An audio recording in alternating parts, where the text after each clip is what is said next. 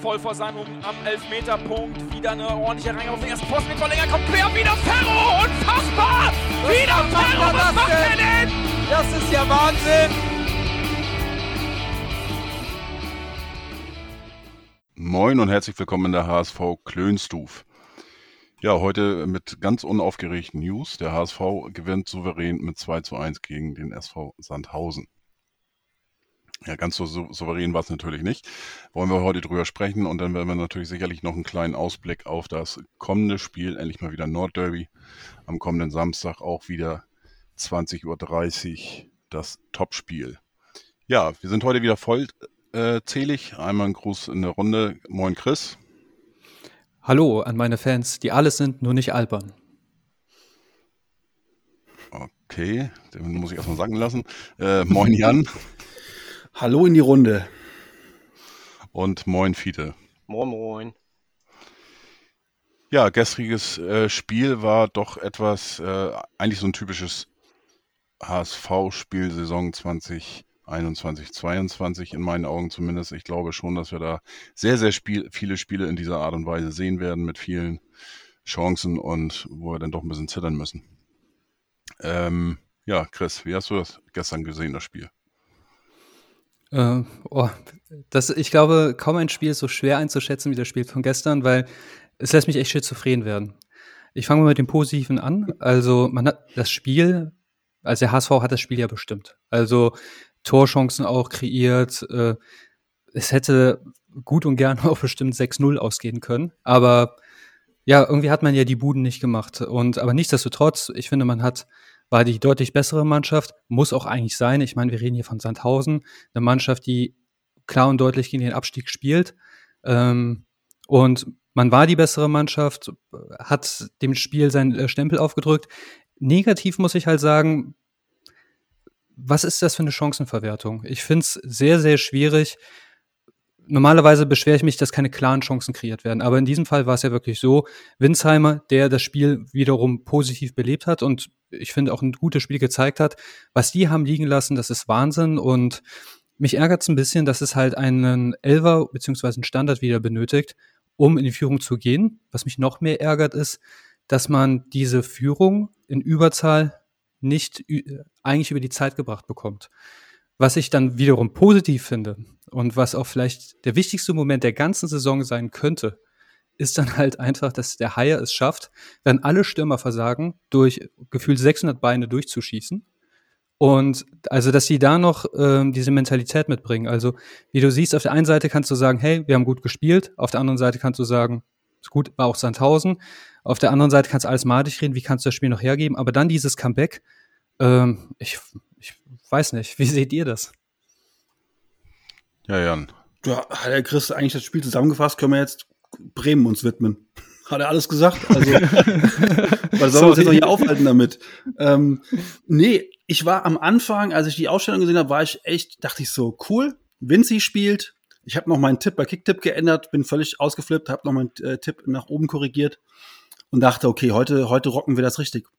Und dann waren die ersten zehn Minuten, fand ich auch echt, das war, das war ein echtes, war ein echtes Brett. Also wir hatten ja schon Chancen ohne Ende und ich habe gestern Abend so bei mir gedacht, Mensch, ich hätte das gerne mal gesehen und ihr ja vielleicht auch, wie dieses Spiel verläuft, wenn wir mal das erste Ding machen. Und dann sozusagen die anderen Chancen, die du dann hast, die hast du dann mit einer Führung im Rücken und gehst da mit einer gewissen Lockerheit vielleicht dran in diese anderen Chancen. Das hätte ich echt gerne mal gesehen. Und dann behaupte ich einfach mal, steht es zur Halbzeit 4-0. Ähm, das Problem ist halt, das ist wieder dieses alte Lied. Wir machen die Dinger nicht. Und dann fängst du an nachzudenken und dann gehen die Köpfe ein bisschen runter und dann, ja, ist es irgendwie so ein bisschen, dann, dann wird es irgendwann halt schwierig. Du musst halt die Tore vorne machen. Positiv gesprochen sage ich, wir spielen uns die Chancen. Das ist das Schwierigste im Fußball, sich Chancen zu erspielen. Das schaffen wir eigentlich sehr, sehr gut. Aber Leute, dann macht die Dinger da vorne bitte doch mal rein. Also wir können es ja mal gerade so ähm, Haier grätscht am Ball knapp vorbei. Winzheimer allein vom Torwart. Zu viele Möglichkeiten. Kann links auf Kittel spielen, kann das Tor machen. Äh, lange Ecke, kurze Ecke, alle Optionen hat er. Er schießt den Torwart an. Glatzel bekommt den Ball eigentlich mit einer super Kombination. Ich glaube, das war der über über über ähm, Schonlau, Meffert, zurück auf Schonlau, dann auf Kind Zombie, lässt klatschen, Glatzel in den Lauf und Glatzel nimmt den Ball nicht richtig gut mit. Der erste Kontakt, auch bei Vinci, der erste Kontakt. Ja, für mich ist so ein bisschen gerade die Baustelle Chancenverwertung und ich will jetzt ein bisschen drauf rumreiten und den Ball werfe ich jetzt mal mit einem super Kontakt dem Fiete zu. Für mich ist ey, echt erster Kontakt, das müsste jetzt wirklich geübt werden, die ganze Woche bis zum, ja, bis zum Erbrechen. Fiete, erster Kontakt. Jetzt dein erster Kontakt. Ja, erster Kontakt und äh, dann die, die äh, Entscheidungsfindung im 16er. Also egal, ob es aufs Tor geht oder ob das äh, äh, der Pass zum, zum äh, Mitspieler ist oder so, da, da, fehlt das einfach dran. Also äh, wie, da, auch, auch die, die äh, mitunter, da, da schießen sie drauf, da steht einer frei oder äh, da versuchen sie irgendjemanden anzuspielen, der den aber in den Lauf braucht und, und so weiter und so fort. Also die Entscheidungsfindung äh, im 16er, die, die äh, ist grausam, wollen wir mal so sagen. Ich habe dabei auch das Gefühl, die denken zu viel. Das, äh ja, die eine Szene vor allem mit Kittel, wenn ich kurz unterbrechen darf, wo der eigentlich nur abziehen muss und du siehst, der denkt, der denkt, der kann sich nicht entscheiden, bleibt einfach stehen, während er eine Entscheidung sucht, ne? Ja, ja, ja, also das ist nur, nur eins von vielen Beispielen. Oder äh, Jatta spielt auch einmal äh, dem, äh, hier, ich weiß gar nicht, ich glaube Glatzel war das, äh, in den Lauf, aber Glatzel bleibt stehen in dem Moment. Und äh, diese, diese Missverständnisse und so, das, das alles, das, äh, das muss besser werden. Ich denke, das wird auch besser werden. Es sei denn, äh, wir kriegen irgendwie äh, einen psychischen Knacks dadurch, dass wir alles versemmeln. Äh, das, äh, das könnte natürlich sein. Äh, ich habe, ja, ich sehe ich seh das sonst mit dem, mit dem Spiel genauso wie du, Chris. Äh, wir haben ein super Spiel gemacht. Die Chancenverwertung ärgert mich und mich ärgert, dass wir nach dem äh, Elfmeter und der roten Karte, äh, dass wir da meinten, wir könnten einen Gang runterschalten. Das ärgert mich maßlos. Äh, sind wir nämlich prompt in, in die äh, Defensive geraten, dann sind wir prompt unter Druck geraten. Äh, Sandhausen hatte die, die wie heißt das so schön, die, hier Messer zwischen den Zähnen und, und wollte mit Gewalt und er hat dann hier auch das Tor gemacht. Natürlich ist das gut, dass wir dann wieder äh, auf 100% hoch sind und äh, versucht haben, das Tor zu machen und letztendlich ja auch das Tor noch gemacht haben. Aber äh, nichtsdestotrotz, dies, dies, das, das hätte nicht sein müssen. Das hätte nicht sein müssen. Das ärgert mich. Ja? Denn Winsheimer, hier Jan schnackte von Winsheimer. Winsheimer war echt ein belebendes Element. Und da muss ich äh, Walter auch mal loben. Er hat ihn auch im richtigen Moment gegen Jatta getauscht. Das äh, äh Winsheimer ließ nach und äh, dann hat er Jatta gebracht und Jatta hat wieder neuen Schwung gebracht. Das lief richtig super. Was habe ich hier noch auf meinem Zettel stehen? Ähm, ach ja, äh, weil viele das äh, anscheinend nicht, nicht so, so richtig äh, verstehen. Äh, wir spielen ja mit sehr viel Ballbesitz. Und Ballbesitz ist, äh, viele meinen immer, das ist ein offensives Element. Ballbesitz ist in erster Linie, oder nicht in erster Linie, aber ist auch ein ein äh, sehr großes defensives Element, weil solange wir den Ball haben, äh, haben die anderen keinen Ball und äh, können auch keine Tore schießen. Also wenn wir den Ball haben, müssen wir die Tore schon selbst machen. Und das ist ein, ein ganz wichtiger Punkt, das verstehen viele nicht. Das habe ich gestern auf Twitter auch gemerkt. Ähm, die meinen, dass Ballbesitz ein rein offensives Element ist. Äh, unsere Defensive äh, basiert zu einem Großteil darauf, dass wir den Ball haben und äh, wenn wir den Ball mal verlieren, dass wir ins Gegenpressing gehen und so schnell wie möglich uns den Ball wiederholen. Und das machen wir eigentlich recht gut. Chris? Äh, äh, ich würde da noch hinzufügen, also ich bin da nicht komplett bei dir. Bei Ballbesitz ist es ja auch zusätzlich, der Gegner hat die Chance auch immer sich zu, wieder zu positionieren, zu ordnen, weil ich ja auch erstmal Ruhe in das Spiel reinbringe, also auch die Kontrolle spricht ja auch nicht gerade für Offensivfußball. Und ich meine, irgendwo musst du ja auch die defensive Sicherheit herholen, wenn du schon so oft, die Innenverteidiger stehen verdammt hoch. Also wir, ja. wir laufen ja wirklich mit sehr, sehr vielen Leuten hoch und dann kommt es halt auch über den Ballbesitzfußball äh, ein bisschen. Und ich glaube halt auch, dass es ein ganz großes Missverständnis ist. Äh, Ballbesitz ist halt eher etwas Kontrolliertes, was Ruhiges, was etwas, was dann auch wirklich spielerisch äh, gelöst werden muss. Und ich glaube, das ist alles andere als Hurra-Fußball dann. Also auch selbst wenn man so offensiv steht, ist, ist es das eigentlich äh, schon fast ein Widerspruch in sich selbst wirkt es. Aber ich glaube, es ist halt ja. das notwendige Übel, wenn du mit so vielen äh, Leuten nach vorne gehst. Ja, eben. Äh, es ist, äh, das ist unser defensives äh, Element, wie ich ja gerade eben schon sagte. Denn Kin Zombie möchte ich nochmal ansprechen. Wir haben, äh, oder Kin Zombie ist ja viel in, in äh, Kritik geraten, hat gestern ein sehr gutes Spiel gemacht. Was mir aufgefallen ist und äh, gestern wieder und äh, das letzte Mal auch schon so ein bisschen, ich hatte mir den vorgenommen, ich achte mal ein bisschen mehr auf ihn. Er ist nicht sehr spritzig und kommt dadurch oft in, in Situationen, äh, die, die gefährlich werden. Oder, oder kommt nicht an Bälle ran, die, die er eigentlich erlaufen müsste und, und verliert dadurch die Zweikämpfe. Und ich, ich denke, man sollte mit ihm mal ganz gezielt äh, Spritzigkeit trainieren. Mit dem hier, Athletiktrainer. Und äh, ich vermute, er verbringt zu viel, hier, äh, zu viel Zeit im Kraftraum wegen seines Knies. Er hat ja das Knie kaputt gehabt und er hat wohl Angst, dass er sich das wieder verletzt und äh, äh, trainiert er jetzt, trainiert er, trainiert er und verliert dabei die Spritzigkeit. Und äh, da sollte man vielleicht äh, ein bisschen Sprinttraining machen, ein bisschen hier Antritt äh, trainieren.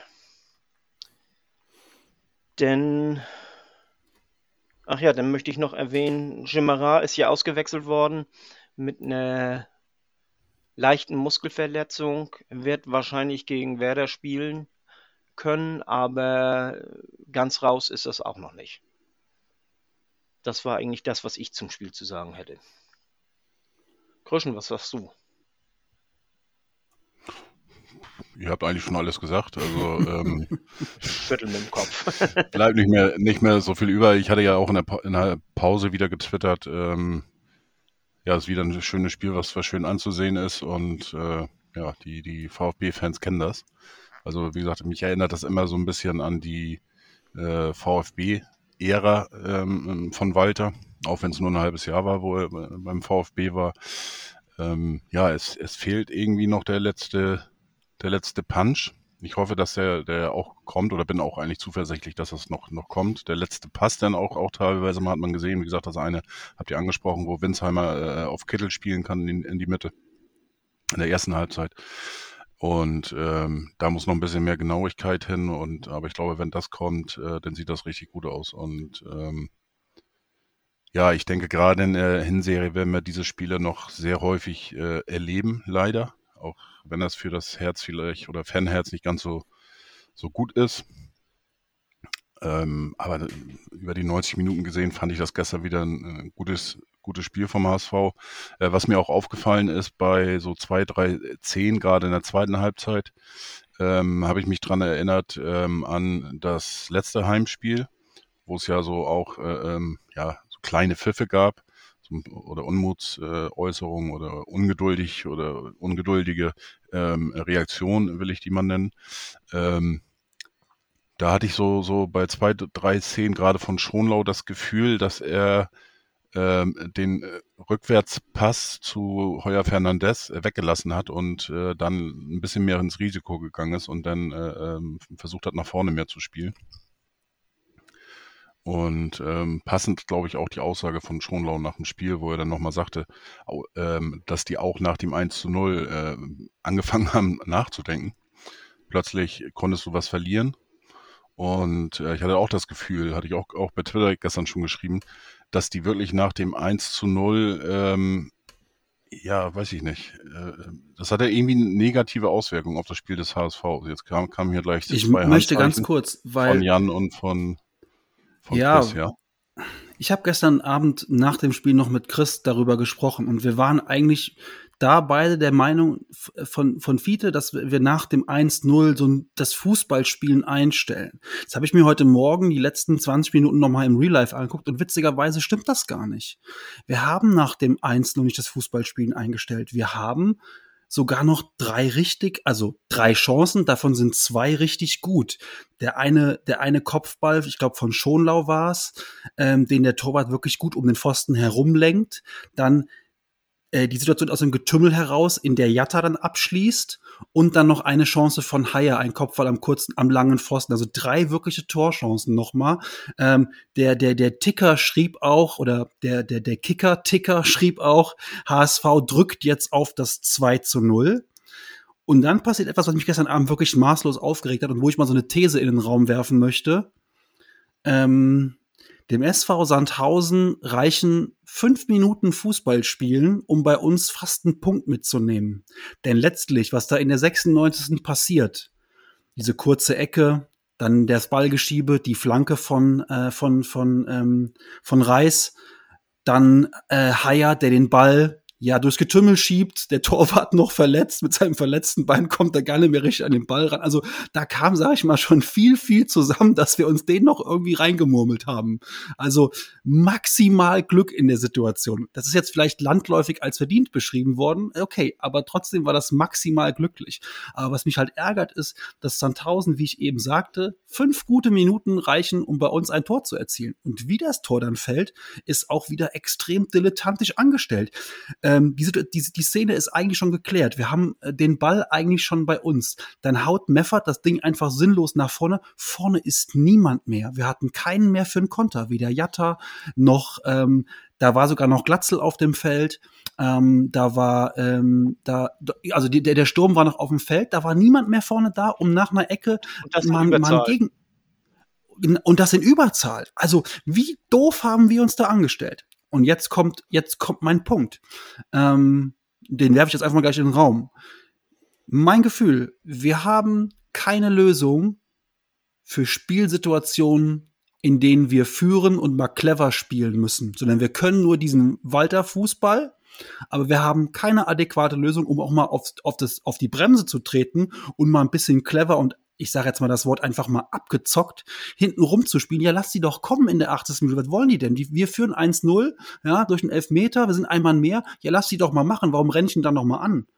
Also das habe ich in dem Moment nicht verstanden und das sind meine zwei großen Vorwürfe. Und wenn nicht das Tor in der letzten Minute noch fällt, dann haben wir hier heute, haben wir hier heute ein massives Problem, dann brennt die Hütte richtig. Ähm, Fiete, wolltest du gerade oder? Mach du mal erst. Ja, okay. Ähm, also bei, bei Glück muss ich sagen, da berufe ich mich als äh, Bayern-Fan immer auf das Glück des Tüchtigen. Also, Ich dachte jetzt als recht. Glücksforscher Also, oder so. nee, aber es ist ja schon manchmal das Glück des Tüchtigen, äh, dass eine Mannschaft, in der, das ist ja der Grund von Bayern, so, äh, dieser Bayern-Dusel basiert ja darauf, A, dieser unbändige Wille und halt auch diese physische Überlegenheit und halt dieses, ich habe mehr Kräfte in der 90. Minute als mein Gegner. Ähm, darauf kann man sich hier auch vielleicht berufen, wobei es ist trotzdem zu eng, da, da bin ich ja bei dir. Was ich halt auch nochmal skandalös finde, ist, man spielt ja gegen Sandhausen. Und wenn gegen Sandhausen das Denken schon anfängt, gegen wen also, dann, dann bleibt mir nur noch ein Verein, wo vielleicht das Denken nicht anfängt, wenn ich in Führung gehe. Also, ihr wisst, was ich meine. Sandhausen, muss ich mit so einer Selbstverständlichkeit hingehen, dass ich sage, da brennt nichts an. Warum, warum beginnt das Denken, wenn ich gegen, also ich habe einen Mann mehr auf dem Platz, darf man ja nicht vergessen. Ich spiele gegen eine, Mannschaft, die höchstwahrscheinlich nächstes Jahr drittklassig ist. Und warum bekomme ich dann Angst nach einer 1-0-Führung? Also es, es gab, äh, gibt da überhaupt nichts, was dafür spricht. Und man muss halt auch sich vom Augen führen, das war jetzt wirklich gestern diese, also ich, das habe ich getwittert, wir werden das am Ende der Saison wissen, wie viel das Tor wert war. Dieses Tor, das kann jetzt wirklich eine Euphoriewelle lostreten, das wäre gut. Wenn es nicht gefallen wäre, nämlich beim Jan, dann würde die Hütte richtig brennen und dann würde man sich, soweit würde ich sogar auch gehen, ähm, das würde in so eine Spirale gehen, dass man sich eher nach unten orientieren müsste. Das kann jetzt wirklich ein ganz entscheidender Treffer sein. Und jetzt will ich noch eine ganz steile These raushauen. Ich habe letztes Jahr bei der Saisonanalyse gesagt, man muss sich von diesen Verlierern mit dem Versager gehen trennen. Und jetzt, ich freue mich jetzt schon auf die Zuschriften. Ähm, ich würde mich spätestens nach dieser Saison von Sonny Kittel trennen. Dieser Kerl ist halt einfach, Jan sagt immer, man sieht dem Kerl an, dem kannst du den Spaß am Spielen so leicht nehmen. Und ja, äh, Christian, ich, sehe auch deinen Kopf schütteln. Nichtsdestotrotz, das Gegentor geht zu 90 Prozent auf seine Kappe. Du kannst dich da nicht so fallen lassen und hoffen, dass du da einen Freistoß bekommst in der Situation, wenn es um alles geht. Der muss sich eigentlich, wenn er da auf den Beinen bleibt, muss er nur seinen Körper reinstellen. Und auch in anderen Szenen, Gedanken langsam, äh, äh sehr schnell patzig, äh, abwinkend, ähm, bringt überhaupt kein Esprit ins Spiel. Ich würde mal gerne Winsheimer Jatta sehen und ich, äh, dann kommen auch unsere Tore. Also da bin ich sicher. Weil ähm, von der Mentalität bringt er alles mit, was man dem HSV vorwirft. Ähm, zu, zu Sonny Kittel, da wird Kröschen sicherlich gleich noch was zu sagen. Äh, was ich noch, äh, ich bin jetzt gerade am überlegen, was ich. Ach so, äh, mit diesem ganzen äh, äh, Spielvermögen, was äh, um, um mal ein, ein äh, Vorsprung souverän runterspielen zu können, was Jan gerade eben meinte. Äh, ich denke, das wird noch mal kommen. Äh, das ist hier. Walter hat sich in erster Linie darauf konzentriert, sein Spiel erstmal zu implizieren. Das ist, äh, das, äh, das muss man intensiv trainieren, trainieren, trainieren, um, äh, um, um da wirklich, und wir sind ja, das haben wir ja vorne schon gesagt, äh, mit der Entscheidungsfindung im 16er, wir sind ja noch lange nicht am Ende mit dem äh, Trainieren des Ganzen. Und äh, dadurch kommt das dadurch macht das eben äh, die, diesen, diesen äh, äh, kommt das zustande, dass wir die, das noch nicht intus haben. Und hinten die Mannschaft, die Hintermannschaft, die ist ja vollkommen neu äh, auf, äh, zusammengemischt, äh, zusammengewürfelt. Ähm, Jimara war letztes Jahr schon da, aber David und äh, Schonlau, dann kommt äh, Leibold, der schon wieder da war, dann kommt davor Meffert. Das, das sind ja die kommen aus, äh, aus verschiedenen Vereinen und äh, David hat überhaupt nicht gespielt und, und so. Äh, das ist ja vollkommen neu da hinten und äh, da muss man eben auch, das müssen wir nochmal trainieren, aber eben können das nicht jetzt so ohne weiteres äh, oder haben das jetzt noch nicht so ohne weiteres. Wir haben ja, wie gesagt, das Walter-Spiel trainieren wir und, das muss man auch sagen, wir machen gute Standards. Das trainiert Walter nämlich anscheinend auch. Wir haben die letzten Tore alle, auch gestern wieder, alle durch Standards geschossen. Wir schießen ja kaum aus dem Aber das ist doch schlecht, äh, Fiete. Äh, äh, sorry, dass ich ja reingrätsche, aber wenn ich als spielstarke Mannschaft darauf angewiesen bin, Standardtore ganze zu schießen, dann ja. Äh, zeigt das doch, dass ich eine Ladehemmung habe. Und ja. letzten äh, Endes lass, ist es so, lass, Walter. Du mich nee, bitte den Satz bitte noch lass mich bitte aussprechen. Ich, ich, äh, das ist nämlich das, was ich auch äh, ansprechen wollte. Ähm, äh, aber wir, wir können die Standards zumindest und beim Standard äh, trainieren, äh, offensiv, trainiert man ja auch immer gleichzeitig defensiv mit. Und wir fangen uns ja eigentlich keine Standards. Und das äh, klappt eigentlich ganz gut. Und äh, ja, wir müssen sehen, dass wir äh, Offensivspieler äh, äh, hier äh, Tore aus dem Spiel rausmachen. Das, das, das äh, müssen wir. Aber immerhin machen wir die aus den Standards, äh, Chris. Das ist. Äh, ich will damit sagen, es ist nicht alles schlecht. Ne? Nein, allerdings nichtsdestotrotz ist es so, dass wenn ich die Tore aus den Standards mache, dann kann ich ja scheinbar spielerisch nicht den Offensivzugriff den ich brauche. Man muss halt auch gucken, hier war der zweite teuerste Kader ist HSV und die spielen gegen, gegen Sandhausen. Ja, ich weiß. Also letzten Endes äh, muss man halt auch sehen, bis auf das Schalke-Spiel hat man jedes äh, Spiel nur knapp. Also ich hatte gestern die Diskussion bei Clubhaus. Man, äh, mir persönlich ist es egal, wie viel ich besser war. Wenn ich mit einem Tor Vorsprung gewinne, ist es ein knapper Sieg. Also, weil im Fußball werden Tore gezählt. Nichts anderes. Nicht Lattentreffer, nicht knapp vorbei, nicht ähm, Ballbesitz, einfach nur Tore. Und bis auf das Schalke-Spiel hat man immer nur mit einem Tor Vorsprung gewonnen. Das heißt, das ist alles verdammt knapp. Und wir haben jetzt ja nicht nur gegen Platz 1 bis 5 gespielt. Das ist, das ist ein sehr alarmierendes Zeichen, weil du wirst, also es wäre sehr, sehr blauäugig immer zu glauben, dass ich alle knappen Spiele für mich entscheide. Und da muss man sich schon hinterfragen, dass man, warum schaffe ich es nicht mal zumindest die Kleinen wegzuhauen? Ich weiß, in den äh, vorigen Jahren ist, hat man ausgerechnet immer gegen die Kleinen gepatzt, das, das stimmt. Aber warum hat man dann, es ist ja überall nur ein Tor. Jan, du hast was dazu. Ja, aber ich glaube, ihr seid da ja einer Meinung. Also das, wenn man es jetzt so, ich habe jetzt gerade die letzten Minuten verfolgt, da seid ihr ja eigentlich beieinander, ne? Also der, ihr sagt, ihr, ihr, kritisiert beide, dass die Chancenverwertung nicht okay ist. Ihr lobt beide, das haben wir auch schon heute getan, dass wir uns immerhin viele Chancen erspielen. Ja, aber, und da muss man sagen, okay, ähm, wir machen Tore aus Standards, immerhin machen wir die dann und das hilft uns dann, ein solches Spiel knapp zu gewinnen. Dass wir so nichts reißen, wie wir gestern Abend aufgetreten sind, ist, glaube ich, allen klar. Ich habe ja den Finger dann schon in die Wunde gelegt eben und bin mal gespannt, was jetzt, weil Christian hat jetzt, äh, eigentlich liegt, der Ball jetzt bei Christian im Feld. Ne? Der muss jetzt erstmal äh, den, den Kittel verteidigen und er muss noch zu meiner These Stellung nehmen, dass Sandhausen reichen fünf Minuten, um einen Punkt mitzunehmen. Da bin ich nämlich echt mal drauf gespannt. Dass ich, das, das lässt mich irgendwie nicht, lässt mich irgendwie nicht los, dieser Gedanke. Ähm, wir, insgesamt haben wir zwei Chancen zugelassen. Im ganzen Spiel über 90 Minuten. Mhm. Äh, dass sie jetzt in der 85. oder 86. Minute, 87. Minute war das, wo, das, wo der Gegentreffer äh, kam, der war doof. Äh, richtig, richtig scheiße. Ähm, das hat Chris ja auch richtig angesprochen. Da, äh, so darf Kittel da nicht hingehen und sich da, ähm, ja, oder versuchen da so allein auf weiter Flur da irgendwie einen Freistoß für sich rauszuholen. Das Risiko war, war äh, viel zu groß. Ähm, insgesamt fand ich eigentlich, dass Kittel gestern ein gutes Spiel äh, abgeliefert hat.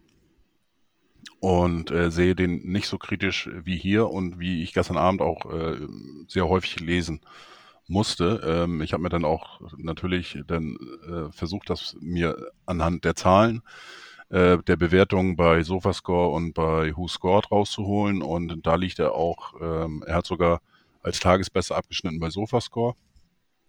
Und äh, bei Who Scored war er auch unter den Top 3 äh, des HSV. Also äh, hat, hat mein Eindruck eigentlich auch bestätigt. Ähm, wie gesagt, ich habe ihn ganz gut gesehen. Wie gesagt, die eine Szene war nicht so toll. Äh, dafür hat er immerhin den Elfmeter rausgeholt. Und ähm, von daher sehe ich den jetzt nicht so kritisch wie, wie Chris jetzt. Aber gut, ist natürlich auch, auch hier wieder eine subjektive Wahrnehmung. Ähm, aber auch im Durchschnitt ähm, der sechs Spiele jetzt, äh, wobei Sonny, glaube ich, jetzt viereinhalb Spiele gemacht hat. Ähm, auch da liegt er im, im, Saisonschnitt eigentlich ziemlich weit oben. Äh, Chris äh, möchte was sagen, das sehe ich schon. Äh, ja, aber gar nicht mal jetzt äh, den großen Gegenangriff. Es kann sogar sein, dass, die, dass er zahlentechnisch nicht äh, schlecht ist. Was mich halt stört, ist, ähm, es gibt diese entscheidenden Momente, bei einem Innenverteidiger zum Beispiel, da kommen häufig äh, Leute mit äh, Zweikampfwerten und äh, so weiter. Mag alles sein, aber es gibt ja immer zum Beispiel Verteidiger, die dann diesen ein, zwei Aussetzer pro Spiel haben. Das heißt, statistisch gesehen toll verteidigt, aber diese zwei Aussetzer waren halt zwei Gegentore dann. Äh, beim Sonny Kittel sehe ich das ähnlich, dass er diese Aussetzer hat und ich erwarte mir von jemandem, der irgendwie partout offensichtlich nahezu immer gesetzt ist und halt auch der das ein bisschen älter ist und halt auch das Gesicht der Mannschaft ist, erwarte ich mir halt auch mal so ein bisschen Genialität. Also ich erwarte jetzt nicht, dass er ein Frank Ribéry ist, aber der, ein Frank Ribéry der zweiten Liga. Und ich finde halt, wie Jan schon mal gesagt hat, man sieht ihm wirklich, man kann ihm super schnell die Lust am Spielen nehmen. Jan, du hast Und man ist auch mit, mit, den, mit denen, die man vielleicht besonders mag oder schätzt, wo man eigentlich auch eine Qualität sieht, vielleicht auch etwas kritischer als mit anderen. Ist auch vielleicht so ein, so ein Punkt. Natürlich. Sehe ich bei mir auch oft. Ähm, ich bin bei Kittel, den ich sehr schätze und sehr mag, eigentlich auch vielleicht etwas, etwas überkritisch. Ich will jetzt nicht so weit gehen wie Chris und den im Winter ins Transferfenster stellen. Aber ja, ähm, ich fand die Aktion gestern auch unnötig, da so hinzugehen in den Zweikampf und dann so den einfach so dämlich zu verlieren und auf den Freistoßpfiff zu hoffen. Ich fand übrigens auch komisch, ähm, das nur mal so ganz kurz. Der Elfmeter war für mich ein klarer Elfmeter, aber er hält sich das Gesicht. Da ist er in meinen Augen gar nicht getroffen worden. Aber vielleicht muss man das heute so machen, sich das Gesicht halt. Hat, ist er nicht im Gesicht getroffen worden? Ich weiß nicht, ich habe eher, ich so, hab hab eher, ich das, ich hab, so fand ich das eigentlich. Okay, sah, dann habe ich, dann habe ich, unbedingt danach aus. Also wohl. dann habe ich es äh, anders gesehen. Meine Wahrnehmung war eher ob- obere Brust, Hals, obere Brust, Hals und er hat das Gesicht gehalten. Aber vielleicht muss man das heute so machen, Ja. um, um dann wirklich auch sicher, sicher den Elfmeter zu kriegen. Ähm, Papadopoulos. Richtig. ähm, Elfmeter ist für mich auch noch ein, ein zweites Stichwort, übrigens auch ähm, eine Szene, ähm, dass man dann den Elfmeterpunkt kaputt, kaputt tritt. Ähm, Habe ich das letzte Mal auch bei Marvin Hitz gesehen. Äh, grob unsportlich in meinen Augen. Geil, dass Dankert das sieht. Erstmal, das ist richtig geil. Und dann auch wirklich zu konsequent zu sagen, du bekommst jetzt gelb. Ob du jetzt gelb schon hast, ist mir jetzt vollkommen egal. Dafür gehst du runter. Ähm, dieser Ritzmeier wäre ja schon eigentlich nach der nach dem Achillessehnentritt äh, nach zehn Minuten, wo er dann ähm, Glatzel von hinten in die Beine tritt, ähm, war schon mit dunkelgelb bei mir auf der Liste. Ähm, und dann geht er halt runter für diese für diese selten dämliche Elfmeter-Aktion. Ähm, ja, fand ich auch ganz spannend. Den hat Kittel wirklich gut gut rausgeholt. Kin Zombie ähm, muss man auch erstmal die Nerven haben. Der stand da in vollkommener stoischer Ruhe. Deswegen ist es auch mein Spieler des Spiels. Der stand da wirklich im Auge des Orkans. Wobei, das ist ja ein Quatschvergleich, denn im Auge des Orkans ist es ja immer ruhig. Der stand da wirklich mitten im Wind, völlig tiefenentspannt, um ihn herum, rote Karte, Ausschreitungen, Gepöbel und er hatte einfach den Ball in der Hand und stand da am Elferpunkt drei Minuten. Dann war dem alles vollkommen egal. Also schon auch, muss ich, sagen, muss ich ganz ehrlich sagen, Hut ab. Also von daher, und nachher Sandhausen dann nochmal eine rote Karte gesehen, irgendein Betreuer ist vom Platz geflogen. Nachher hatte Sandhausen also mehr rote Karten als Einwohner. Fantastisch. Ja, äh, zu Äh, Kittel nochmal ab, abschließend, das ist so ein bisschen das äh, Kicker-Bewertungssyndrom Ah, Ähm, ja. bei, bei, bei Kittel, äh, weil die ja beim HSV generell auch immer von einer sehr hohen äh, ähm, Stufe kommen, wenn sie die bewerten. Also der HSV muss schon äh, überragend, jetzt zum Beispiel Nordderby müssen sie mit äh, 4, zu, ne- 4 zu 1 gewinnen, damit der HSV annähernd an äh, einen Schnitt von 3,0 kommt. Ähm, ja, deswegen gehe ich mal von aus, dass die Bewertungen auch in im Kicker morgen äh, sicherlich äh, irgendwie bei 3,8 bis 4,1 liegen werden und bei Sandhausen irgendwie 3,0 bis 3,2 oder sowas. Ähm, ja, wie gesagt, das, ich glaube, dieser Vergleich passt ganz gut äh, bei Kittel. Ähm, man hat da höhere Ansprüche. Ähm, ja, ich finde, er zeigt seine äh, Momente immer wieder, in, auch in, eigentlich in jedem Spiel. Mal mehr, mal weniger und ähm, von daher, ich fand die äh, Leistung gestern eigentlich ganz gut. Aber ich finde, du hast auch schon was gesagt mit den Ansprüchen oder Erwartungen halt. Äh, warum ich so hart mit ihm ins Gericht gehe und tatsächlich auch einen Transfer in Erwägung ziehe, das sind die gleichen Gründe. Momentan ist ja auch, hast ja auch die Causa Leroy Sané. Es geht nicht manchmal darum, wie gut ist er, ist er tatsächlich, sondern die Erwartungshaltung, dafür habe ich ihn geholt und das soll er auch erfüllen. Man hat zum Beispiel bei Bayern jetzt Leroy Sané nicht geholt, dafür, dass er statistisch so gut ist wie Gnabry oder Coman. Die hatte man ja schon. Äh, man wollte halt das, das gewisse Etwas. Und das ist bei Sonny Kittel auch so. Und solche Leute nehmen halt auch Raum ein und anderen auch Raum weg. Das heißt, dadurch, dass er ja quasi immer gesetzt ist, dass er die, die Medienpräsenz hat, dass auch Leute wissen, wer Sonny Kittel ist auf dem Platz und halt auch vielleicht das Zuspiel dann im Zweifelsfall eher zu ihm kommen, auch die ganze Verantwortung. Solange er da ist, nimmt er einen Raum ein, der vielleicht von einem anderen besser genutzt werden könnte. Ähm, und sofern man kein, äh, sofern äh, das Silent Agreement ist, Kittel spielt immer, ist halt die link der linke Flügel offensichtlich immer belegt. Und vielleicht wäre es einfach ganz gut, wenn jemand anderes da spielt. Aber das hast du dann halt bei solchen herausragenden Spielern oder die, die man äh, zumindest dafür eingekauft hat, dass die sind nicht gern mal, äh, wenn die zwei Spieler auf der äh, Bank sind, dann gibt's richtig Ärger. Weil wenn du dann verlierst, dann heißt es, was, warum hast du den Kittel denn vom Platz genommen? Dann hast du wieder eine Trainerdiskussion. Und du siehst, solche per Persönlichkeiten sind gefährlich. Und ich finde, wenn, wenn du so einen hast, dann musst du halt auch über alle Maßen performen. Und wenn es nicht tut, und dann halt durch solche Moves, durch so Schludrigkeiten, äh, letzte Saison hatten wir die auch schon häufiger, ja. Ähm, der, der konnte auf einmal wieder wie ein Wunderjunge spielen, als der Abstieg versiebt war. Danach hat er wieder total toll gespielt. Davor habe ich mir gedacht, was macht der Junge da? Das ist doch Talentverschwendung vor dem Herrn. Und wenn, das, das scheint ja nicht abzureißen und deshalb, sage, deshalb bin ich so streng und würde das halt auch in Erwägung ziehen, dass vielleicht jemand anderes in diese Rolle reinwachsen kann. Also bin ich absolut dagegen und jetzt da viele. Entschuldigung. Ähm, viele sagen ja, dass, dass Kittel äh, im Grunde genommen in der zweiten Liga nichts zu suchen hat, äh, weil er wäre von seinem Können her ein Bundesligaspieler. Ähm, das sehe ich aber eben nicht so, aus äh, den von dir genannten Gründen, Chris. Äh, Kittel kann diesen großen Moment kreieren, kann äh, außergewöhnliche Situationen kreieren. Allerdings hat er eben auch immer wieder solche Aktionen drin, wie die vorm Ausgleich. Und dadurch wird er eben zum Zweitligaspieler. Ich möchte ihn nicht missen in unserer Mannschaft, weil er nämlich derjenige ist, äh, der dieses gewisse Etwas hat und du brauchst meiner Ansicht nach brauchst du einen, der der sowas auch mal, ähm, mal rausholt, äh, der auch mal diese, diese Situation kreiert. Letztendlich, er hat den Elfmeter auch rausgeholt. Er hat, äh, er schießt dieses Jahr gute äh, Ecken und Freistöße. Das war auch schon schlechter. Aber dieses Jahr äh, macht er das wirklich gut und äh, wenn wir nicht noch mehr Tore über Ecken bekommen haben, dann liegt das nicht an ihm. Und das macht ihn eben aus. Aber er ist eben ein Zweitligaspieler wegen seiner äh, Eskapaden. Okay, ziehen wir einfach an, am Fazit. Irgendwo steht er in der Mitte. Ja. Ähm, Jan. Ich würde gerne noch eine positive Sache ansprechen. Vielleicht ist die euch ja auch gestern aufgefallen. Nee, die ist euch aufgefallen, weil ihr sowas ja auch wahrnehmt. Ähm, die Abschläge gestern zweimal von Daniel Heuer Fernandes, nachdem ähm, Sandhausen mal vorne war, schnelle Abschläge nach vorne.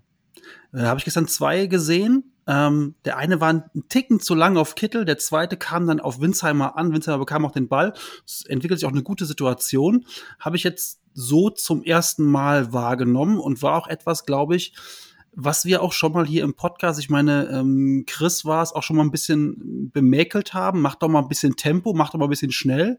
Ähm, Christian sagt ja immer, die hören unseren Podcast obviously ist das so. Denn ähm, das fand ich gestern richtig gut, das mal so als neues Element reinzubringen, diese schnellen, so mal neuermäßigen äh, Kick-Abschläge, die dann auch mal nach vorne gehen und ähm, das mal auszunutzen, fand ich gar nicht schlecht, auch wenn es jetzt von zweimal nur einmal funktioniert hat, ähm, war, war finde ich mal eine neue ähm, neue Variante gefällt mir eigentlich ganz gut, als immer wieder zu warten, den Ball dreimal aufzudipsen, bis dann alle wieder hinten stehen und dann abzuschlagen. Also das ähm, wie gestern auch wieder Daniel Heuer Fernandes, ich möchte das jetzt jede Folge kurz erwähnen, wieder auch wieder ein gutes Spiel gemacht hat einfach. Ne? Also am Tor kann er nichts machen, ansonsten war das alles wieder, war ein guter Rückhalt, hatte kaum was auf, aufs Tor zu, aufs Tor, musste immer konzentriert bleiben, wach bleiben und war dann auch gut in den Szenen drin.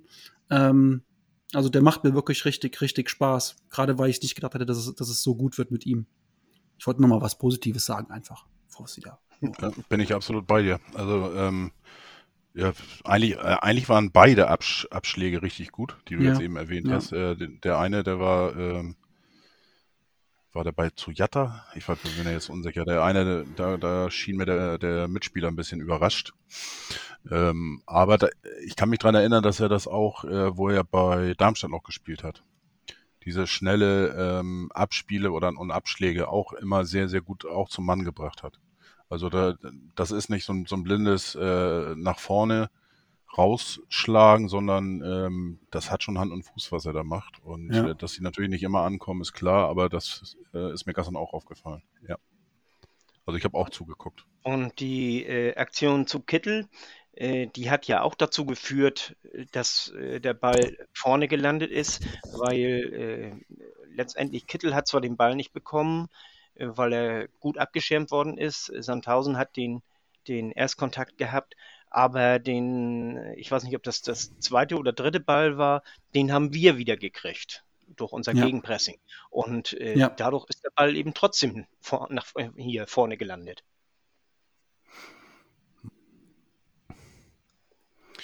Ja, ich glaube, dann können wir das gestrige Spiel auch Klappe zumachen.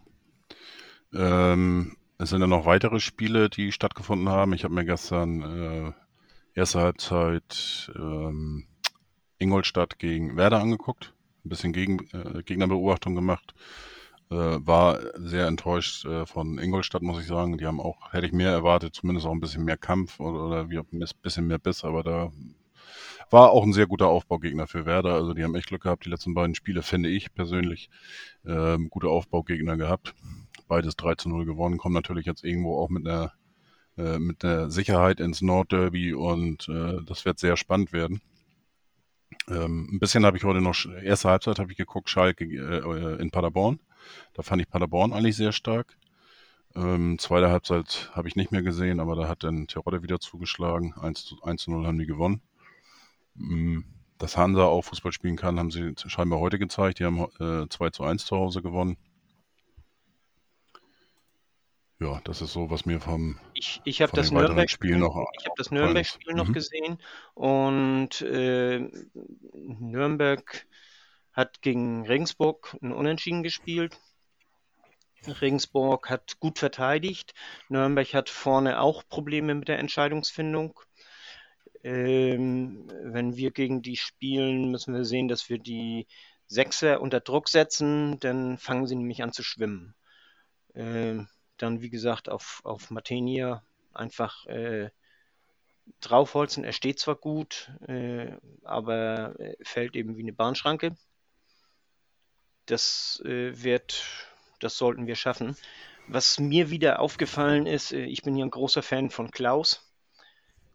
Äh, da gab es äh, eine ganz hitzige Situation. Äh, Scheffler hat in der 90. Minute oder so hat er seinen Gegenspieler äh, ja, äh, grob von den Beinen geholt, hat eine verdiente rote Karte gekriegt und äh, alle natürlich gleich auf 180 und Klaus beruhigt sofort seine Leute, ruhig, das war verdient und so, also richtig fair. Also der hat nicht versucht, hier irgendwie noch äh, sich als Opfer darzustellen oder, oder sowas oder das zu verteidigen, sondern hat ganz klipp und klar äh, erstmal alle beruhigt, alle beruhigt, alle beruhigt.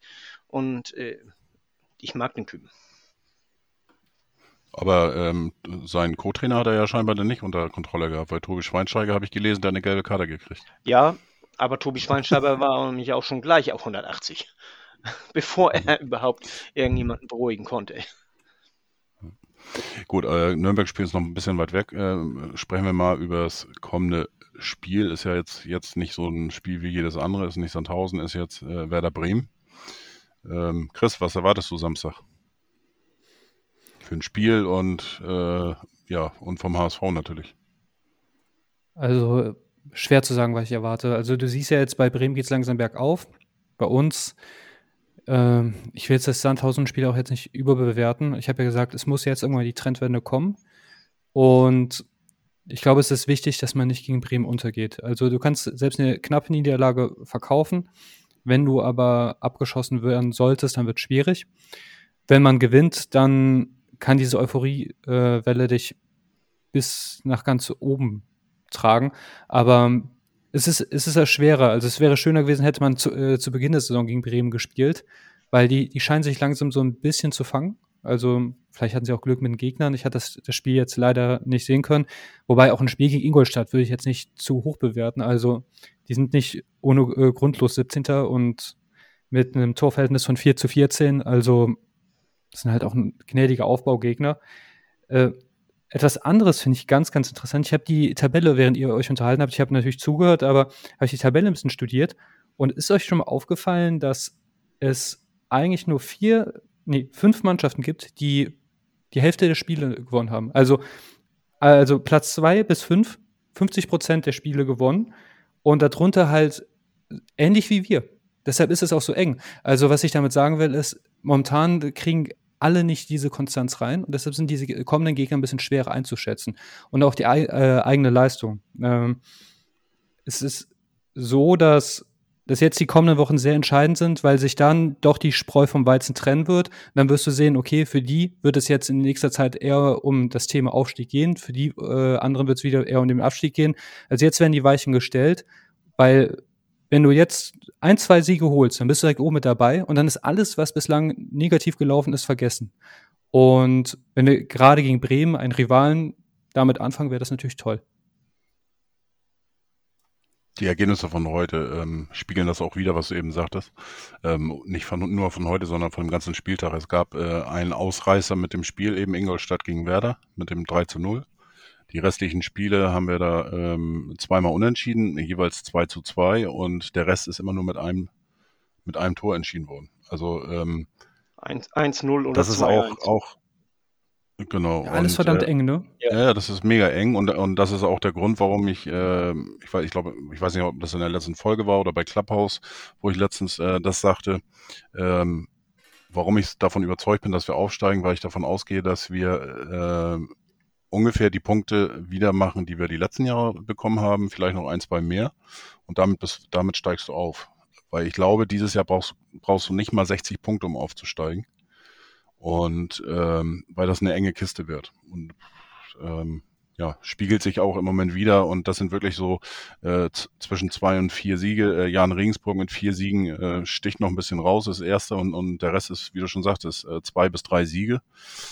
Ähm, ja, und der HSV ist da auch mittendrin, auch wenn er jetzt auf Platz äh, neun steht, jetzt aktuell nach diesem Spieltag, aber es sind zwei Punkte äh, auf Platz zwei und vier Punkte auf Platz eins. Also wie gesagt, das ist alles ganz enge Kiste. Jan, was erwartest du denn für ein Spiel? Ja, also ich gucke jetzt noch nicht so auf die Tabelle. Ich bin immer jemand, der sagt, ich lasse mal so ein Drittel der Saison rumgehen, also mindestens mal zehn Spiele, bevor ich da überhaupt mal einen Blick drauf werfe auf die Tabelle. Vorher gucke ich immer nur, habe ich auch schon mal gesagt, auf den Punkteschnitt. Zwei Punkte pro Spiel. Ähm, wir haben jetzt sechs Spiele gespielt, also bräuchten wir zwölf Punkte. Die haben wir nicht. Ähm, klar ist, wir müssen am Samstag gegen Bremen, wie Chris es eben schon gesagt hat, wir müssen mindestens punkten. Auswärts musst du mindestens punkten. Zu Hause musst du eigentlich immer gewinnen, egal wer der Gegner ist, wenn du am Ende aufsteigen möchtest. Ähm, hättest du mich gestern in der 93. gefragt, sag mal Jan, nächste Woche Derby, hätte ich gesagt, alles klar. Ähm, jo, Bremen gewinnt wahrscheinlich 3-0 oder so. Nee, 3-1. Ähm, Jetzt mit dem Punkt und der daraus resultierenden vielleicht so ein bisschen Euphorie und Schwung und keine Ahnung was, glaube ich schon, dass wir da nicht verlieren. Aber ähm, Bremen hat ein bisschen Rückenwind jetzt, egal wie die Gegner jetzt hießen. Sie haben Rückenwind, die haben jetzt zweimal 3-0 gewonnen. Ähm, das, ist, das sind halt wirklich auch gute Ergebnisse in der zweiten Liga. Und ähm, die müssen jetzt zunächst mal gegen uns nicht das Spiel machen. Lass doch mal den HSV machen. Macht er doch sowieso gerne. Und dann werden die es auf Konter anlegen. Und Jo, das wird schon, sag ich mal, Samstag 2030 Flutlicht gegen Werder, das wird schon, wird schon, glaube ich, ein richtig, richtig heißes Ding. Ähm, von daher, Stand heute wäre ich da mit einem Punkt zufrieden. Hättest du mich gestern Abend gefragt, habe ich gerade eben schon gesagt, hättest du mich vor drei Wochen gefragt, hätte ich gesagt, wir fahren da hin und hauen die weg, weil die, die, die hauen sich selber um und sind so ein bisschen Monty Python-mäßig unterwegs. Das war ja teilweise Slapstick in Bremen. So, jetzt haben die in zwei Wochen einen Turnaround geschafft. Das müssen wir halt auch schaffen. Wir müssen auch jetzt einen Turnaround schaffen und müssen äh, jetzt auch mal ähm, die Chancen einfach verwerten. Wenn wir, wenn wir so spielen wie gestern und die Chancen verwerten, dann ist mir nicht Angst und Bange. Aber wie gesagt, es ist halt immer noch der HSV und es ist immer noch so ein Nord-Derby in Anführungszeichen. Von daher, ähm, ja, aber man kann mal sagen, es gibt für einen Samstagabend 20, 30 Flutlicht, gibt dümmere Sachen, die man machen kann, als sich so ein Spiel anzugucken, Bremen gegen HSV. Die Quoten werden auch besser sein als beim Bundesliga-Topspiel. Ich habe gerade extra nachgeguckt, Köln-Leipzig. Also ich glaube, da wird die zweite Liga bessere Quoten generieren. Meint ja. ihr auch? Könnte passieren. Ja, viele. Deine Einschätzung. Erwartung. Ja, ähm, glaube, wir können gegen Bremen was reißen. Bremen äh, hat sich zwar so ein bisschen breite Brust geholt, aber auf der anderen Seite ähm, denke ich eher, das äh, wird auch so ein bisschen Überheblichkeit sein. In Anführungsstrichen, also Überheblichkeit ist nicht so ganz das, also sie überschätzen sich, glaube ich, so ein bisschen. Sie neigen dazu, sich zu überschätzen. und meinen, sie sind jetzt wieder, weil sie Dritter sind, sie sind wieder wer. Aber letztendlich haben wir ja gesehen, äh, von der Tabelle her, äh, wir sind ja auch nur zwei Punkte dahinter. Sie werden sehr intensiv spielen, weil es ist das Nordderby, das wissen wir. Aber Bremen hat im Grunde genommen nicht den besten Angriff, auch wenn sie jetzt zweimal 3-0 gewonnen haben. Sie haben im Grunde genommen nicht den besten Angriff. Und hinten schwimmen sie ohne Ende. Und das müssen wir ausnutzen und ihnen hinten welche, was einschenken. Und vorne müssen wir aufpassen, dass äh, wir die Anspiele an Duxch verhindern. Dann sollten wir das eigentlich gut schaffen. Denn Bremen ich, ich glaube nicht, dass äh, wie Jan, dass äh, äh Bremen sich äh, hinten reinstellt, sondern ich glaube, Bremen wird mitspielen wollen. Die spielen zu Hause vorm eigenen Publikum. Die werden sich nicht hinten reinstellen gegen den HSV. Die werden mitspielen wollen. Und das wird uns liegen, das wird der große Vorteil sein für uns. Und das stimmt mich äh, optimistisch. Und äh, ich habe die letzten beiden Spiele äh, nicht alles gesehen, aber äh, Teile davon. Und sowohl Ingolstadt als auch äh, Hansa Rostock waren schlecht. Bremen war schlecht, aber die waren noch schlechter. Und dann vorne äh, entscheidet in die individuelle Klasse von Duxch oder hier Füllkrug, glaube ich, ist das nicht. Füllkrug und, und hier Burgstaller verwechsel ich immer. Also verzeiht mir das bitte. Und diese, diese individuelle Klasse äh, vorm Tor, die unterscheiden das letztendlich und das macht eine ganze Menge aus. Und deswegen, ich tippe auf ein 2 zu 1. Für uns. Ich habe ja, jetzt wird es langsam positiver und jetzt äh, ganz verrückt, ich tippe auf ein 4 zu 1. Sieg für uns. Ähm, wie gesagt, ich habe viele Spiele gesehen von Werder. Jetzt auch äh, gestern nicht ganz, weil ich da auch irgendwie keinen Bock mehr hatte, weil, wie gesagt, mir war das äh, eigentlich schon klar, dass es eine, eine easy Ding wird für Ingolstadt, weil die einfach gestern auch sehr, sehr schwach waren. Und ähm, bei einigen bin ich bei dir, überbewertet und so weiter. Ähm, die haben ja auch noch äh, hinten das, also hinten ist wirklich, wenn du die unter Druck setzt, äh, das geht relativ schnell, dass du die wirklich zum Schwimmen bringst. Ob jetzt mit äh, Toprak oder ohne Toprak. Ähm, hinzu finde ich auch noch, auch noch spannend. Äh, Friedel war eigentlich gesetzt, äh, die ganzen Spiele. Jetzt war die, die Geschichte mit seinem Wechsel, wo er äh, gesagt hat, dass er ein bisschen durcheinander war und sich dann abgemeldet hat bei dem ähm, letzten Spiel vor der Wechselperiode und er jetzt doch bleiben musste, weil es keine Einigung gab. Ähm, war gestern nur Ersatz, ist auch nicht eingewechselt worden. Und ähm, wenn der HSV so agiert wie die letzten Spiele, wirklich äh, mit Zug nach vorne, mit, äh, mit einem schnellen Spiel und die Nadelstiche setzt und so weiter, dann ähm, brauchen wir natürlich das Spielglück dass wir dementsprechend die Dinger dann auch jetzt mal reingehen. Und ähm, da bin ich sehr, sehr optimistisch, äh, dass wir da wirklich das Ding äh, rocken können und ähm, warum auch nicht mal so ein 4 zu 1 raushauen. Ist natürlich auch Wunschdenken dabei, ganz klar. Aber ich bin da echt über, überzeugt, äh, wenn der HSV Normalform ist, in Anführungsstrichen, und die Nadelstiche setzt, werden wir da eine sehr, sehr gute Rolle spielen. Viel Einspruch, oder? Nee, nicht, nicht Einspruch. Ich möchte bloß noch zu Toprak sagen. Er ist ja gestern verletzt ausgewechselt worden, aber das ist, äh, er hat seinen Muskel gespürt und das ist äh, rein prophylaktisch gewesen und äh, wahrscheinlich wird er gegen uns dabei sein. Das, ja, das, das, wollte, das wollte ich jetzt bloß sagen. Ja äh, als Info dafür. Ja, wie gesagt, das ist, äh, Topak ist, ist eigentlich einer, den du nicht äh, als 100% Kraft da mit planen kannst. Das ist einfach so. Und ähm, ja, wie gesagt, spielt für mich auch keine Rolle, ob er jetzt hinten drin steht oder, oder ähm, Friedel oder jetzt in diesem Fall ist Mai für ihn eingesetzt worden, Lukas Mai. Und ähm, von daher. Ich ja, bin ja. halt mal gespannt, ob Vuskovic nächste Woche zum Einsatz kommt in seinem ersten Spiel für den HSV, denn ja, würde dann bedeuten, dass in der Innenverteidigung was umgestellt werden muss im Nordderby und ähm, äh, da sollte dann nichts schief gehen. Äh, auf der anderen Seite haben wir da so einen teuren, also Anführungszeichen hoher Marktwert, teuren Neuzugang.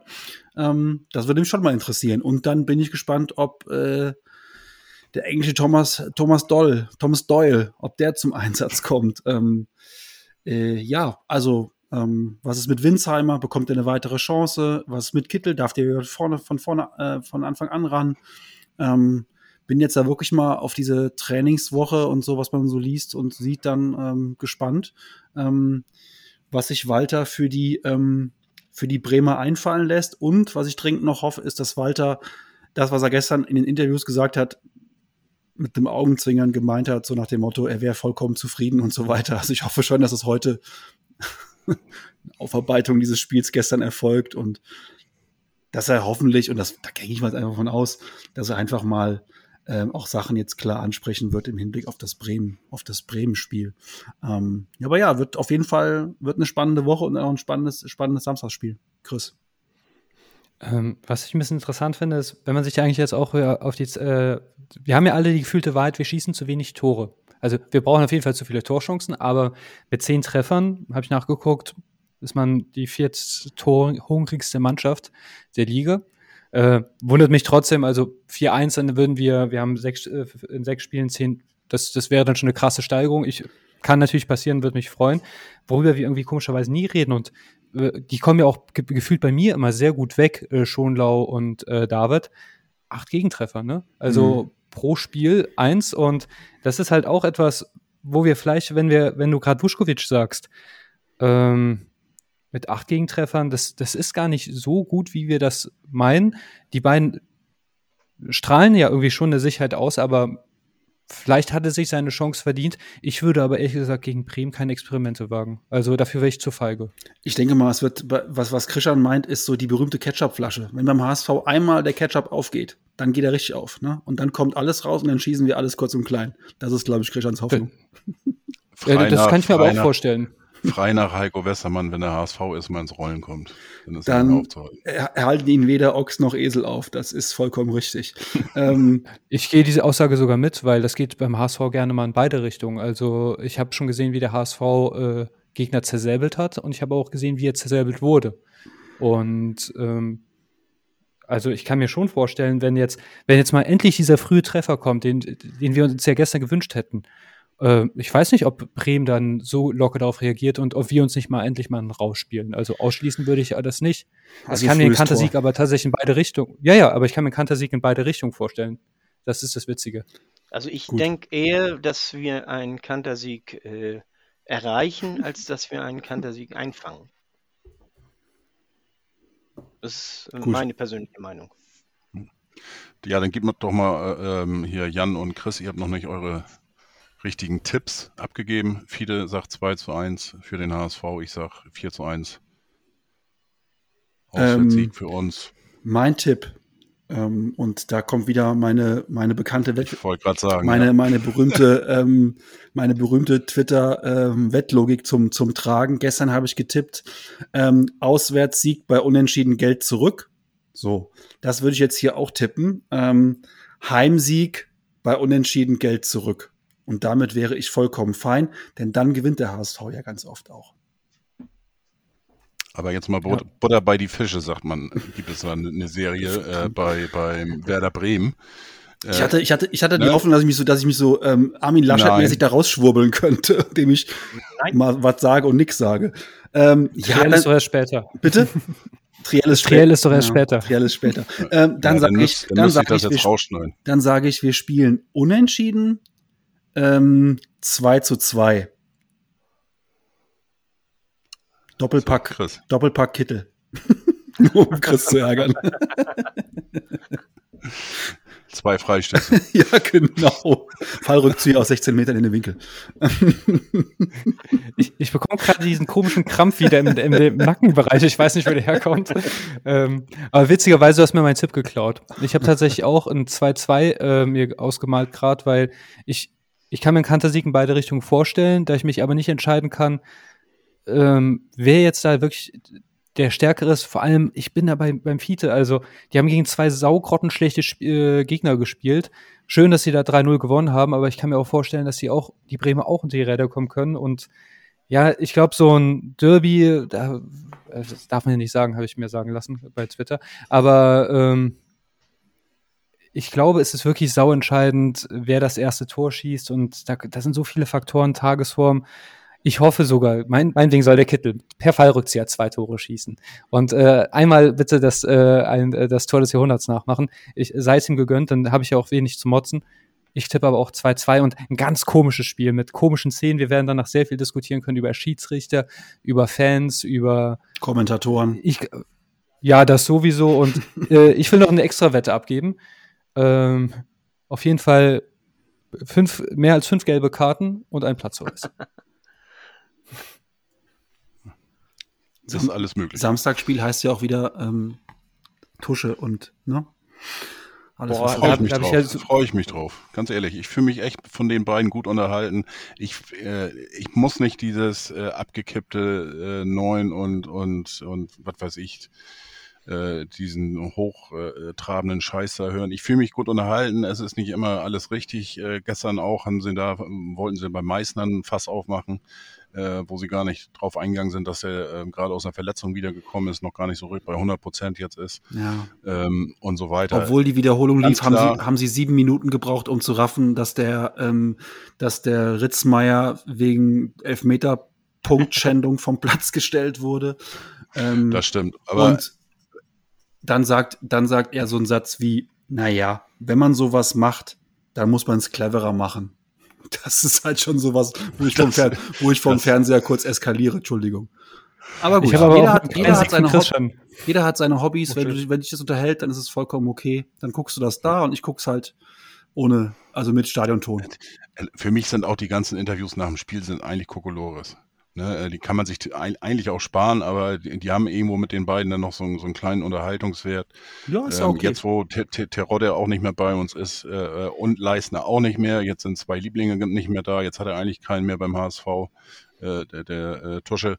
Von daher. Ähm, ich habe dann ja, umgeschaltet und dachte mir so, guck's mal, was Sport 1 macht, da stand Peter Neurohrer. Also das war auch nicht besser.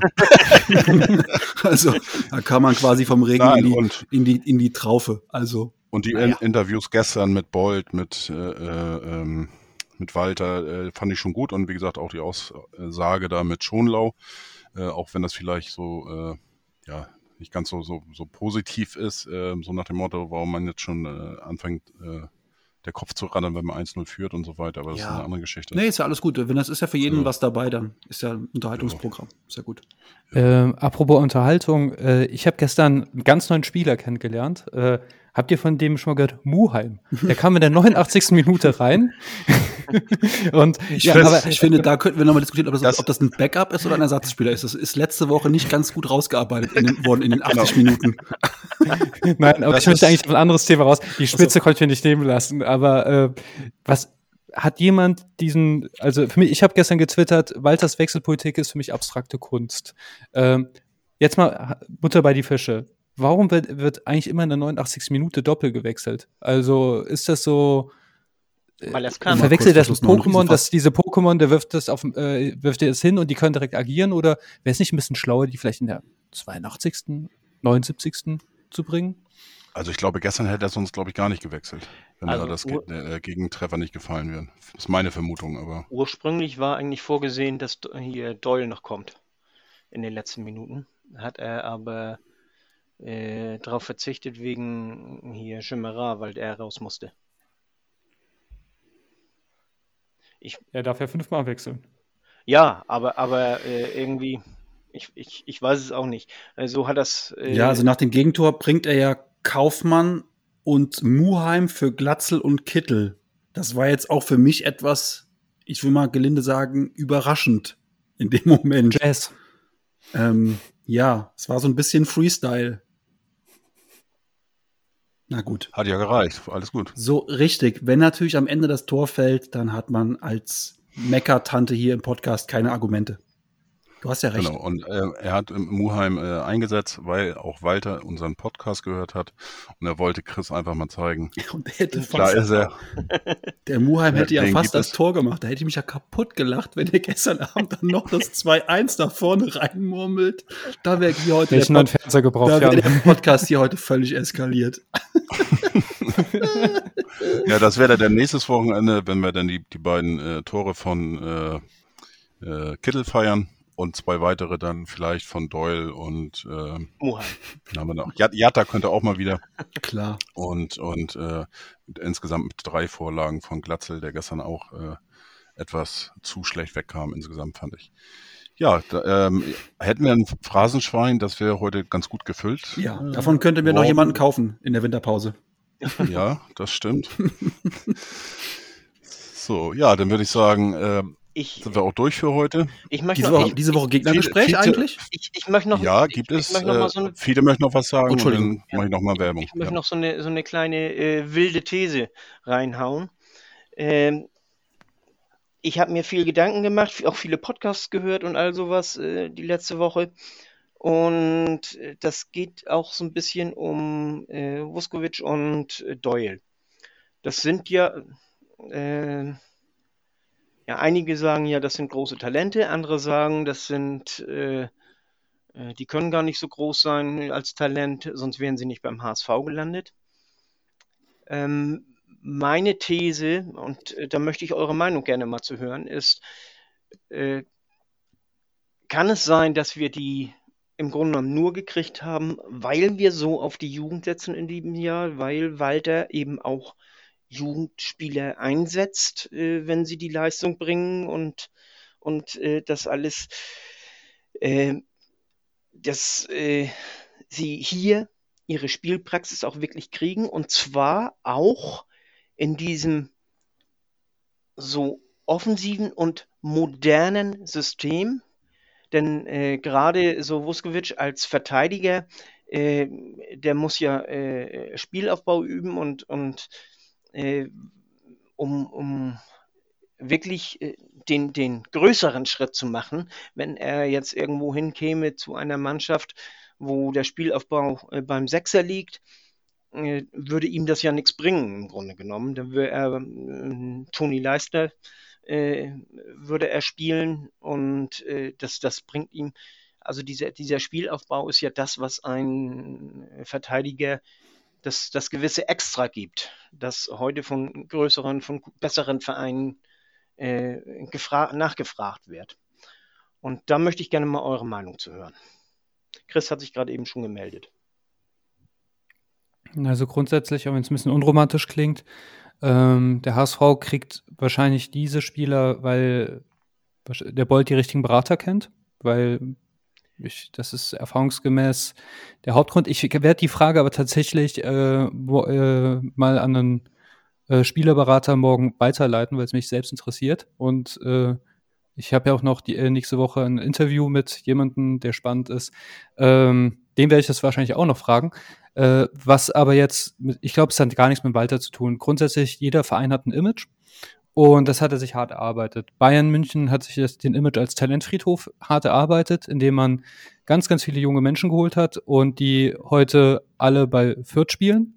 Und also ist euch schon mal aufgefallen, selbst Julian Green ist, äh, spielt inzwischen bei Fürth. Ja. Also das ist ja wirklich wie Friedhof der Kuscheltiere. Nee, aber Spaß beiseite. Und Borussia Dortmund hat, ja diese, hat zum Beispiel ein gutes Image, Gladbach hat ein gutes Image.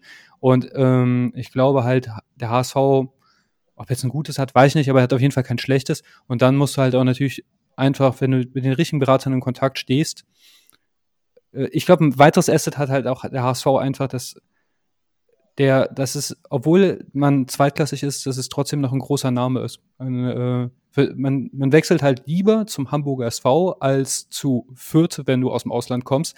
Von Hamburg hast du schon mal was gehört. Von Fürth nicht. Wobei Fürth erstklassig ist. Äh, also Äh, der, der HSV steht ja auf etwas und man weiß ja halt auch, dass äh, im Ausland vielleicht eher ein HSV-Spiel geguckt wird als von irgendetwas, was man, was selbst ein Deutscher äh, bei Google Maps suchen muss. als Und Fürth gegen Bielefeld. ja, genau. Der Hamburg ist eine Bühne. Also Ja. tatsächlich äh, Bremen, Hamburg wer, wird auch gesehen und Ich glaube, äh, für einen jungen Spieler ist es halt immer so, er möchte halt viel Spielzeit bekommen, er möchte sich entwickeln können, aber das Wichtige ist, du willst halt auch gesehen können. Bringt dir gar nichts, wenn du eine tolle Entwicklung machst und äh, du in einem Land spielst, wo die Kamera auf Kniehöhe ist. Äh, liebe Grüße nach Island unter anderem. Das hat echt Spaß gemacht. Mm, zwei Sätze dazu. Ähm, ich finde nicht, dass wir Talente nur bekommen, weil irgendwie jetzt ähm, ja, weil die schlecht, also, also die, die, die, der, die These dahinter ist ja, das sind keine wirklichen Talente, die sind eigentlich nur so schlecht und jetzt werden die uns als junge Talente verkauft und deswegen gehen die nur zum HSV. Das glaube ich nicht. Ich glaube schon, dass du als richtig, richtig guter Verein mit einem sehr, sehr guten Management, wenn du solche jungen Spieler hast, schon sehr genau darauf guckst, ähm, wenn jemand wegen einer Laie anfragt, wer ist da Trainer, wie spielen die und kann mein Spieler da jetzt das lernen, was ich später von ihm brauche. Ähm, ist irgendwie klar geworden, was ich meine, weil die guckt so, die guckt so, gelang, guckt so gelangweilt. Also, ähm, das ist, ich, ich habe jetzt mal so einen Vergleich, der mir gerade eben kam. Ähm, ich weiß von, von, von, von Tottenham, die ich sehr intensiv verfolge, dass die ganz bewusst zum Beispiel letztes Jahr ähm, einen Spieler nach Norwich verliehen haben, weil die gesagt haben, da ist Farke Trainer, das passt jetzt von dem ganzen Setting her zu diesem Spieler und der hat dann da ein ganzes Jahr in der, in der, in der zweiten Liga gespielt bei denen. Jetzt haben sie ihn wieder zurückgeholt. Jetzt ist er im Moment zumindest mal Stammspieler bei Tottenham. Und ähm, ich glaube einfach, dass das schon ein bewusster Move war, den dahin zu verleihen, damit er da jetzt unter diesem Trainer in der Liga diese Erfahrungen sammelt, die diesem Spieler einfach fehlen, um den nächsten Schritt zu machen. Und ich glaube, dass ähm, ist ja auch eine Sache, die oft dem HSV vorgeworfen wurde, einfach Spieler irgendwo hin verleihen, wo gerade was frei geworden ist, ist nicht die richtige Taktik. Ich glaube, als Verein musst du sehr genau hinschauen und musst sagen, dieser Spieler passt jetzt dahin. Toni Groß passt jetzt nach Bayer Leverkusen unter Jupp Heinkes, um da den nächsten Schritt zu machen, um dann wieder zurückzukommen zum FC Bayern. Ich glaube, so musst du schon an so eine, an so eine Ausleihe herangehen. Das war jetzt aber eine völlige, völlige Laienmeinung aus der Hand, aus dem Ärmel geschüttelt. Christian.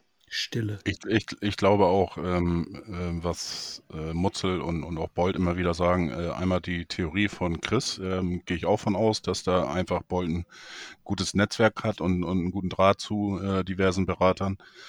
Ähm, aber auch Mutzel, ähm, der betont das ja auch immer wieder, dass die äh, intensiv sich mit Leuten äh, beschäftigen, auch wenn sie vielleicht gar keine Chance haben. Aber das kann natürlich dann immer mal äh, weil beides sind ja auch Last-Minutes-Transfers gewesen.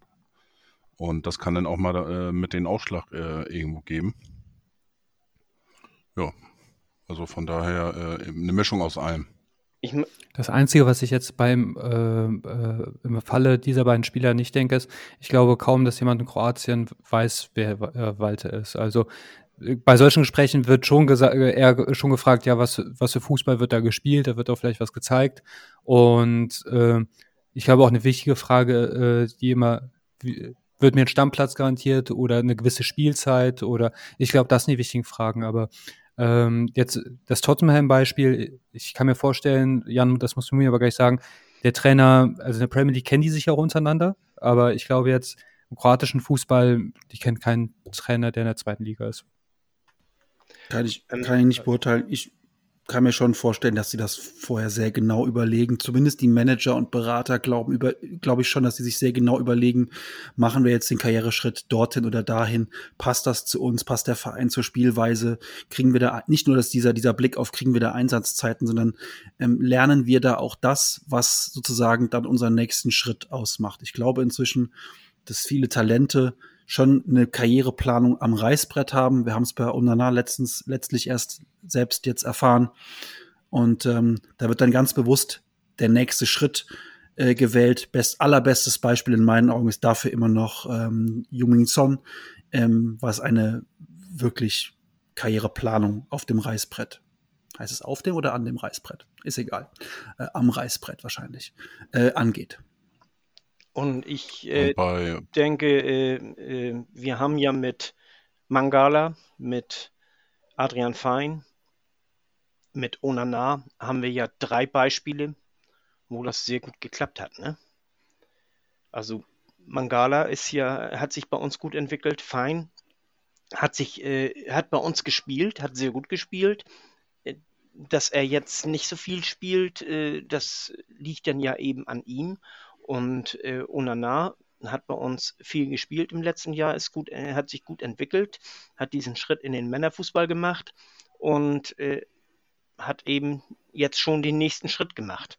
Und ich denke, das äh, registriert man schon, in, äh, auch in Kroatien. Und Olic ist wieder in der Nationalelf tätig nach seiner Rückkehr aus Moskau. Und äh, Olic, der Draht zum HSV, war ja auch nicht so schlecht. Oder der Weg damals. Vielleicht hat er auch da noch äh, eins, ein, zwei positive äh, Sätze rausgehauen. Keine Ahnung. Kann ich mir jedenfalls auch gut vorstellen. Ähm, bei Doyle, da kann ich, gehe ich schon in die Richtung von Jan. Da kann ich mir das sehr gut vorstellen. Ähm, zumal er ja auch nur ein Jahr äh, verliehen ist, ohne irgendwelche Option. Und äh, ja, ist auf alle Fälle ein spannendes Thema. Ich finde jedenfalls, äh, dass wir, glaube ich, ein ganz, guten, äh, ganz gutes Transferfenster insgesamt gehabt haben. Ob, ob da jetzt falsch eingekauft worden ist, äh, die These, die, die Chris jetzt so mal ein klein wenig in den Raum gestellt hatte im letzten Podcast, äh, das wird sich natürlich zeigen. So hart habe ich es aber nicht gesagt. Ja, Einige haben das gesagt, so interpretiert. Es gibt, es gibt ich habe gesagt, es gab ein paar Planungen, die fragwürdig sind, aber ich habe ja immer betont, dass der Bolt uns eine sehr gute Mannschaft hingestellt hat. Absolut. Ähm, es kam, es kam glaube ich, auch äh, härter vor, als du es gemeint hast. Standard. Kennt man ja auch von Twitter. Nein, aber äh, er, er, mag da ja auch gerne mal ein bisschen provozieren. So, und äh, ja, ähm, um jetzt dann wieder den Faden aufzunehmen, um zum, zum Schluss zu kommen, äh, Jan, deine Frage. Ja, es gibt diese Woche wieder ein Gegnergespräch. Ähm, vermutlich veröffentlicht am Dienstag, ja, im Laufe des Nachmittages. Und da habe ich auch einen, äh, einen sehr angenehmen und kompetenten Gast von einem Podcast von Werder Bremen zu Gast. Und äh, ja, ich freue mich auf das Gespräch. Und ich denke mal, dass wir da auch locker eine Stunde wieder hinbekommen werden. Der wird, wie gesagt, am Dienstag dann im Laufe des Tages veröffentlicht werden. Und dann freuen wir uns alle auf Samstag 2030. Und wir, so wie ich gestern gehört habe, sind wir auch seit Monaten oder was weiß ich, äh, ungeschlagen auf dem Samstagabend. Also von daher spricht alles eindeutig für nur den HSV ja, vielen Dank in die Runde. Und dann würde ich sagen, bis zum nächsten Mal nach dem Derby-Sieg. Nur der HSV. Nur der HSV. Nur der HSV. Nur der HSV.